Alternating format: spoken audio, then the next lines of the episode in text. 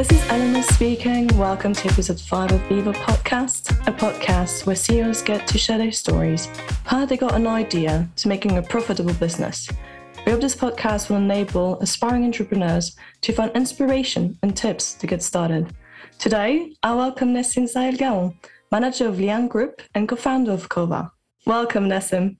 Thank you for having me, Eleanor. How are you feeling today? Very good. How are you? Wonderful. Glad to have you on board. And actually, I would love to hear a bit more about yourself, about your background, your studies, and how you became an entrepreneur. Absolutely. So thank you for having me. Perhaps to give you a bit of background for myself, I'm born and raised in Geneva, Switzerland, grew up in a city that was mostly focused into finance, started my studies at the Swiss Institute of Technology, EPFL, in mathematics. I did a Bachelor of Science there and then decided to go pursue my studies at HEC Paris. I did a master in finance, in financial economics to really get the knowledge that I needed to pursue my career. After HEC, I decided to do another master, actually at the same time, at UC Berkeley in California. That was a master of financial engineering. The idea for me was really to have a global understanding of finance, as well as on the qualitative and in the quantitative side. Wonderful. So this is how you basically wanted to become an entrepreneur that would understand both sides. And so tell me about Lian Group. You founded it in 2017. Was that just after your master's? Yeah, founded in 2017. After my master, I started working for Goldman Sachs in London. And right after that, I've founded the first company that was transformed into Lian Group. Lian Group today is a pan-European investment firm that invests globally into technology. We focus in high growth tech companies that disrupt all established businesses such as agriculture, logistics, pharmacy, and we have also a big focus into blockchain and new technology as a whole. Beside our investment strategy, we bootstrap companies in multiple sectors. One of them is Cowa. We have also dental clinics business, traditional data center business, and all of that are startups that we have started at Lian Group and bootstrapped directly into established businesses and established companies. That sounds absolutely huge. Oh my God. A lot going on. So let's go back a bit to the initial. So you were at Goldman Sachs, and how did you get an idea? Or how did you feel that you wanted to create your own company? What was the tipping point, that you said, let's get started and do something? Absolutely. So while being at Goldman, I had a chance to interact with a lot of managing directors from multiple desks. And one thing that I got from each of them that made me think about my future. Obviously, at that time, being at Goldman Sachs was really somehow the goal, or on the investment banking side, Goldman Sachs remained one of the good spot to be. And while being there, one of the key points that I found from those managing directors, they all were telling me that it's like entrepreneurial symmetry, meaning that everyone is very smart. They innovate, but they innovate within the firm, and no one basically benefits from the innovation they are creating. And I felt that as really an alarm for me that I need to move on, because when you stay in such organization sometime, then you are in your comfort zone. And when you're an entrepreneur, obviously you need to innovate all the time, and you are not in your comfort zone. So it was important for me to do that move at the right time. I think I really gained a lot of experience from there. I really thanks all my colleagues and all the people I worked for and with, because great people with obviously a huge experience. Basically, I decided and I identified a huge gap in the market. Cryptocurrency and digital assets were on the move. And while being at Goldman Sachs, I was focusing on thematic indices, how to create product that's going to track a specific theme, for example, infrastructure or logistics. And I decided to quit Goldman to do something quite similar. How could I create a financial product that will allow a traditional investor to invest in cryptocurrency. And basically, my first startup was to create an index that's going to track the 10 largest cryptocurrency by market cap, and that's going to allow traditional investor to invest on the financial product on a very easy way through their banks into that product. And basically, it was the first ETF. We call it ETP today. But back in 2017, there were very little counterparty that were keen to touch crypto, how to create a financial product in that environment. There were a lot of education that was needed. We spent a lot of time with many of the service provider, of the banks, of the auditors, to create such product. And obviously, it was an impressive learning experience for my career. That's, I mean, quite scary. So you identified what you wanted to do, like where your product or where your niche was standing, and you just took the leap into building a startup. But did you have any structure in mind, any background that would help you in creating a startup like this? Actually, no. Obviously, at my time at Goldman, I understood how to create an index and such a thing. But I think there is no better way there were a famous sentence, I think it was Jack Attali who was saying, during your study, you learn how to learn. And I think it's something that is very true. I think there is no better way than learning by doing. And obviously, no one could have taught me because there were no such a thing. There were no service provider that could create for you that product. You should have go and built your own customized solution. We had to educate everyone and each of the service provider to do it. And sometimes through calls, you learn, you speak with a lawyer and you learn something, and then you go to another one and you learn something else. And that's the way you do it. So we totally bootstrapped that. And it was a great learning experience for sure. And did you start it while you were at Goldman Sachs? Did you start after, like out of the blue, with no money, or did you have investment already? How did it work? Like, walk us through the first days of what was going to become Lian Group.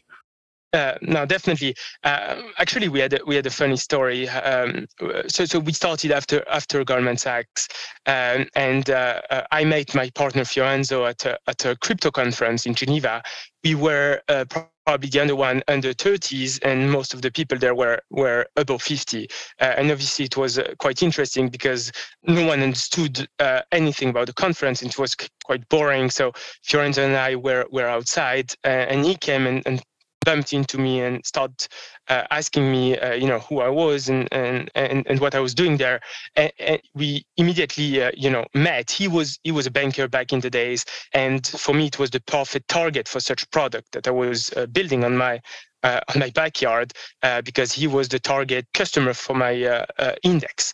And basically, I was trying to pitch him, to sell him, and he was trying to poach me to do something together. And that's how we started. We started with 7K each, so we had no specific money. And basically, we managed to bootstrap the business since then. So we have no outside investor at Lian Group. So how many times do you have to iterate the idea? It's a good question. I think my partner and I are never agreeing on anything, and then always agreeing at the end. I think we are having those frank discussion where he's gonna always think the opposite, and then we manage to find the right middle ground. I believe we definitely have multiple round of iteration. To give a number, I think it's hard, but it's hard to say that the first time was the right answer. I think we need to keep thinking, sleep on it, and eventually we're gonna see stuff that the other have seen, and realize that we need to change our position. I think the major advice here is that it's important to believe your gut, but it's also important to realize that you're not always true, and sometimes it's important to change position. Understand. And is it just the two of you for like several months at the beginning, or did it grow really quickly? How did you recruit the rest of your team? Absolutely. We started the two of us. Then we had some interns. Fiorenzo was doing was starting being a professor of blockchain at the Geneva Business School. So he had a lot of students that were interested in doing internships. So we had the chance to get some of his students as interns, and then our COO Stefan Mueller joined us very on the early days. Basically, he was keen also to start without pay because he liked the challenge and he liked the ambition we had, and that's how we started. We were quite a small team for a while, and we I think still a quite lean team as a whole. And so I love it that you're picking up students from abroad as a practical way of doing it. But, you know, it's the best way, right? I could definitely say that today our business is based on people, right? That's the value we have. The value we have is the people we have with us. Recruitment is I would say the majority of my time. I spend 50% on legal and lawyers and 50% on recruitment. I think having the right people make everything. Mostly on on financial services, you need to have the relevant people. And having smart students that are motivated and knowing them from before, I think makes the whole difference. You were talking about, recruiting the right people, and obviously you had this pool of students that you could use at first, but what were the most important roles? And then how did you find the most, capable of fitting people for the roles? Do you have a tip to recognize the people that would fit your company the best? Yeah.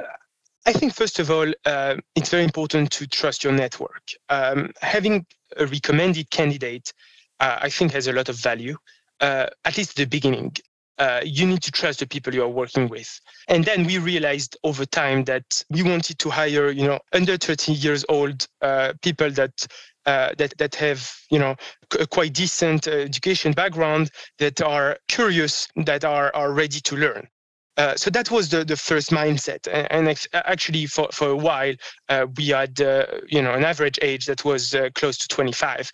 But then as the business was growing, we realized that depending on the maturity of the business, it makes sense also to recruit some senior people that can bring some of their expertise and some of their track record as well. So we started looking at recruitment firms, and actually is the most difficult part of the business, how to find the right people. So I think we trust a lot our network. We have the luck to have a very decent and very expanded network across multiple countries.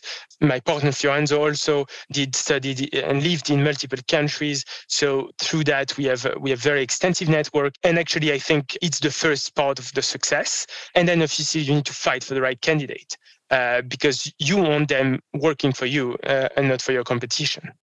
So half the time on lawyers, half the time with recruitment. What was the difference compared to the first days of the startup? Obviously, getting boring conferences was apparently the start, but after this, was it like really identifying those index or just preparing how you would sell this with the help, I guess, of your co-founder?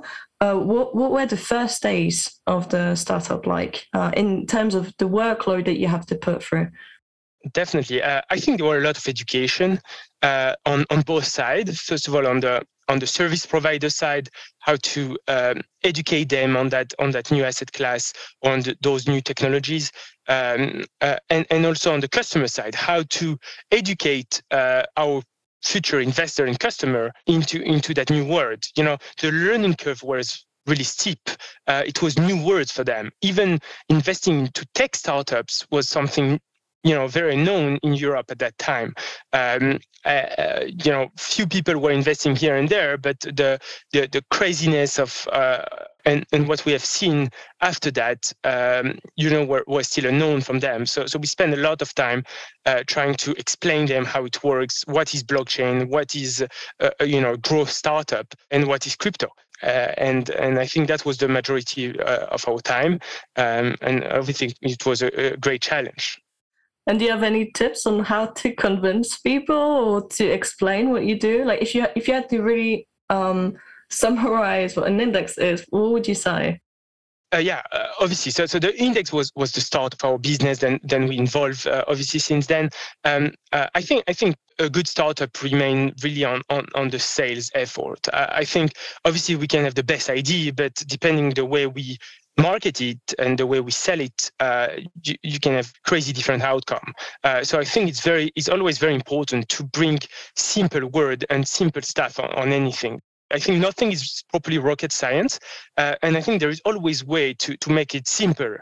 And I think many entrepreneurs sometimes are forgetting it, and they try to be the most sophisticated possible because they want to do the best way possible. But that doesn't mean it's the best. It's going to get the best outcome. So I think always start things simple. Think that people are not on your day-to-day. They are not on your business, and they need to understand in half a sec what you are trying to sell. And I think if you have that spirit in mind, then obviously you can make great things. Or you need to be convince yourself before you can convince others and keep it simple. Obviously. Fantastic. And after a year or two, did it grow organically? Did you did you expand naturally, or was it really a push from the industry side? How did it happen? So obviously, I think we were quite lucky that tech in general got a huge push. Looking at the numbers, looking at the investment from VCs in tech, looking at the growth of the majority of tech companies, 2018, 2019 were crazy year. I'm not speaking about last year, obviously, that was even crazier. I think we definitely got the luck to be in the right niche. We got the luck that the market were really helping us on the right way. We had the chance as well to recruit the right people at the right time. So we grew organically. Year after years, we managed to bring the right people in. But I think we managed to do great thing with a very lean, small team. We started with very few people and managed to have multiple hats. And I think it's part of each and every startup.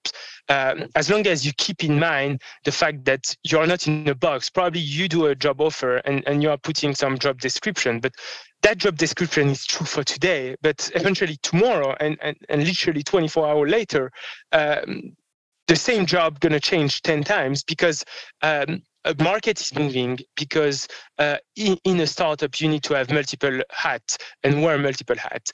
And I think if you have that in mind, then you can do also great things. And do you enjoy those multiple hats that you had at the beginning, or are you very happy to have this talking to lawyers and recruitment hats that you have now? No, obviously I'm doing more than that. I think we like it. We are a business that have multiple business lines. As mentioned earlier, we have today a number of businesses in very different sectors. So sometimes start the morning by jumping on my team that are focusing on the dental clinics, and I'm dealing with dentists. And then a few hours later, I'm trying to deal with an hyperscaler to see if they are keen to develop on one of our sites. And at the end of the day, we are making some trades in crypto, and dealing with some hedging solutions. So I think we have a quite diversified day, and I think that's what we like, right? I did 2 master programs at the same time, flying between Paris and San Francisco every 10 days, just because I had fun doing multiple stuff at the same time. I do have another question. Is there any moment where was a breaking point, where you felt that you weren't making progress, or were you successful through and through? Yeah, I think when you are in deal closing mode, right? When you sign the first deal, you sign a second one. When deals are quick, you feel that you are really achieving some great stuff, and actually that's where you feel that you are really breaking new milestone. I think for us was the first where we raised about 10 million, even a bit more. We started saying, we're going to just invest 5 million. We had no money, right? We had no investor. We had not even a structure ready for that. And we just decided with the company that we should go ahead and we're going to find a way. So it's this reputation. This is how you got your 10 millions. I'm going to ask the question. Everybody's wondering, how do you get 10 millions? Like, is there a way that you can walk us through this? Or like, was it just work and work and work? It wasn't one specific, for example, grant, as you would say in academia. In your case, it's not a grant, obviously. So we have raised money to invest in a specific company. I think we managed to really explain in simpler way what the company were doing, and the whole pitch where you guys don't invest in us, you guys invest in that company. And so obviously, I think there were a mix of trust to us and also to the company itself. I think it was a lot of preparation, a lot of understanding of the market. I think investors realized that we understood well the space. We have analyzed everything. I remember we knew every single numbers of their business plan. The entire Excel that had, hundreds of cells, we knew everything. We understood from inside the entire business. And I think that the key is that investors realized that we were very confident. And also we were very much aligned, because basically the whole pitch were, and I think that was the first milestone for Lian Group, is that we aligned ourselves with our investor. We decided not to take any management fees, no fees during the entire lifetime of the deal. We were just getting rewarded as on the performance fees as soon as the deal were exiting. So that way we were disrupting that traditional model that VC has of getting management fees, and basically even if the deal is not performing, you still get your management fees. I think we were bringing a new formula on that. Back in the days, you could have paid 1% to buy a share of Facebook or Uber with your bank. And then neobank came and digital bank came and online bank came and decided to say that it's not anymore 1%, it's 100 francs or $100, a ticket fee. And that disrupted the entire banking industry. And I think we tried to bring also a new model to that, to the investment industry, by really being aligned with our investor. And even more than that, sometimes investing alongside them our own capital. Was that kind of gamble not to have management fees, or was it anyway kind of safe? No, I think it was kind of gamble. I think there is no way that you can, either succeed or at least perform if you don't take any risk. I think it's part of the game, right?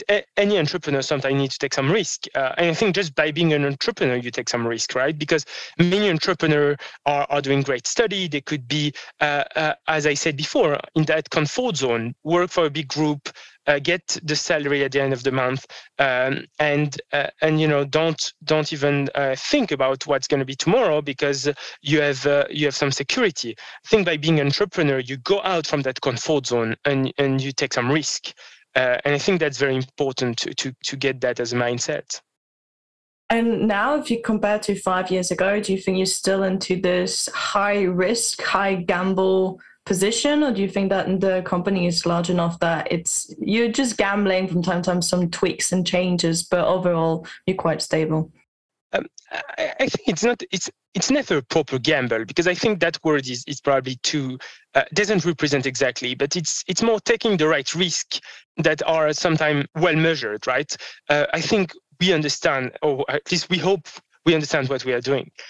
So I think you always need to take, when you make an investment, is taking a bet, taking some risk on that deal, because the deal could not perform and you can lose part of the investment or all the investment.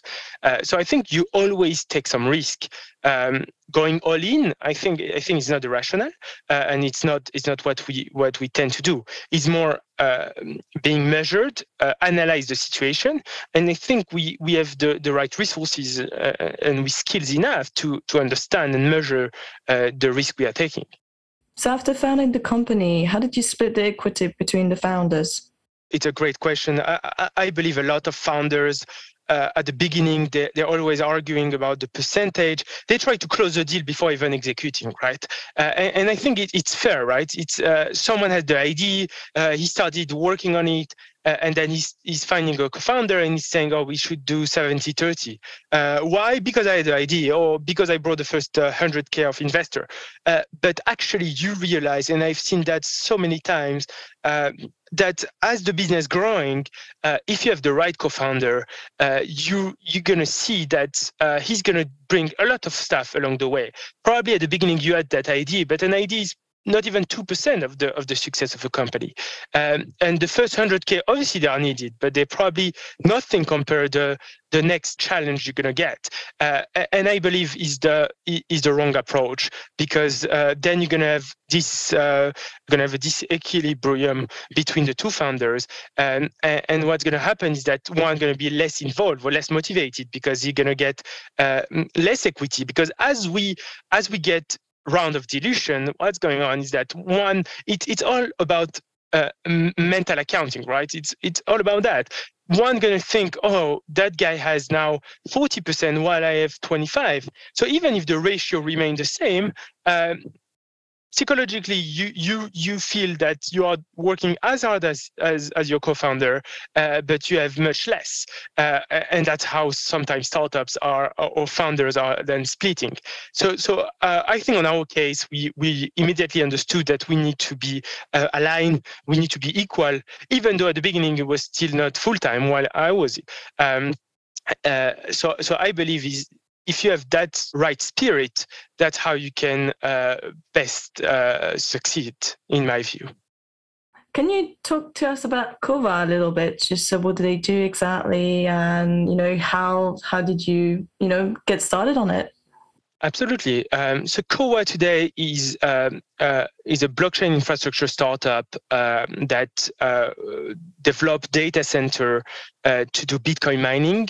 We are fully powered by renewable energy. We are, I would say, one of the largest European player, and our bet is really to develop data centers in location where you have excess of renewable power.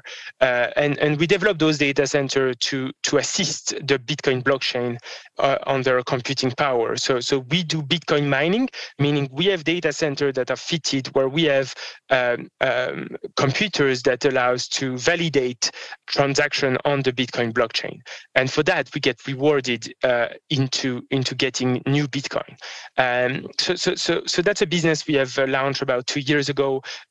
We managed to really bootstrap the business, and we operate today at 80 megawatts overall.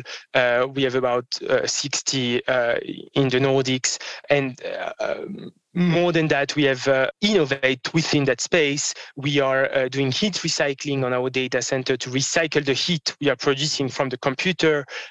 We have multiple use case on that heat. And obviously, we are very careful working alongside the local municipalities to really develop some of the regional needs. That's, I would say, the major part of that startup. It's today a quite established business.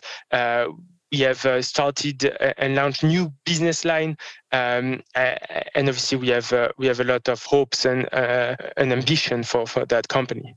I think it's a wonderful idea and quite the future of just servers in general. I mean, you need to have them sustainably cool down in general, because internet and just Netflix, for example, is responsible for quite some CO2 emissions in the world, energy consumption.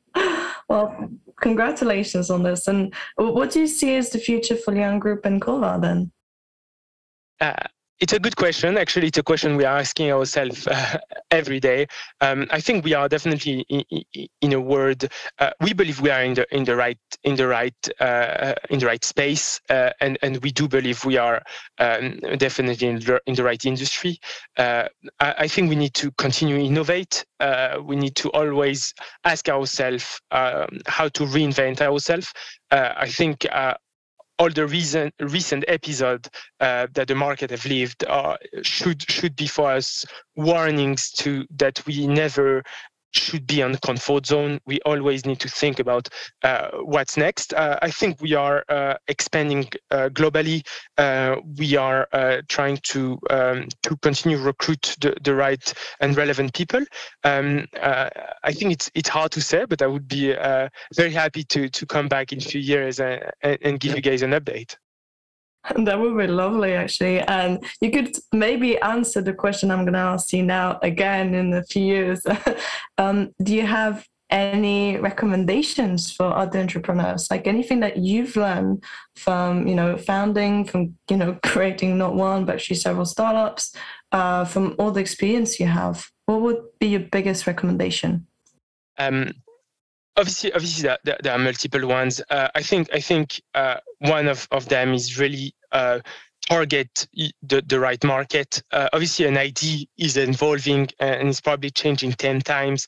I think the right entrepreneurs are the ones that know how to quickly pivotate when they see that they need to pivotate. I think eventually a product is fitting for some market, but not for others. And I think it's always important to really analyze well and understand what's going on in the market you're involving. I think the main issue for many entrepreneurs is that they are really focusing on their business and they don't think outside the box. I have the luck to once a week to sometimes pause and take my phone off, and that's giving me the luxury and the luck to really being able to analyze and understand if we are going in the right direction. And I think you can feel it as an entrepreneur. The second part is that many entrepreneurs are sometimes they are really focusing on the product and on their business, but they are not curious enough to learn about other part of the economy. And I think when you realize that everything is so linked, right? When one event could create, a chain of other events and that could impact your business, I think it's very important to keep being curious, keep understanding the global economy, because that's how you can best prevent and best make your business evolve to skip crisis. So about this vision, about stepping outside to always, understand the market, understand where you stand, where your products stand, basically. Is there a way that you can do it, not just, turning off your phone and disconnecting and just kind of rebooting, as we could say, but actually is there people that you talk to, outside of your business that help as reference, or just, newspapers that you read or any kind of information that usually helps you into resetting and thinking, okay, actually, this is where I'm heading and this is where the market is heading? Definitely. I think it's always important to cross reference and have multiple sources of information. Obviously, LinkedIn today is a good source of articles and media. Twitter is another one. But I think it's always important for each and everyone to identify what makes sense. Personally, I like listening to some podcasts. I like also to look at what's going around on some specific newspaper, and just by following my feeds on social media, sometimes I get a lot of cross reference. That friends that like the such and such article, and that's how you get information. And I think the other part is obviously exchanging with friends in the industry. I think having those one-to-one talks about what's going on in their industry, what's their update, bring you the best information, right? So having a network from university or from your previous career, I think it's always important to keep your network alive. You realize how important is your network. And actually, it's something that for me have been very successful, how to best understand an industry by asking people that are working within it. And I think it's also the best source of information. Wonderful. Well, I think that's it for us today. It was wonderful to have you on board, Nessim. I hope you had a great time sharing about this, and wish you absolutely wonderful luck for the rest of your adventures. Congratulations on wonderful projects so far. Thank you, guys. Thank you, Eleanor. It's great being here. This was Eleanor Pauly interviewing Nessim-Sariel Gaon from Lian Group and Cowa. I hope you have learned as much as I did today, and we look forward to welcoming you in episode 6. See you next time.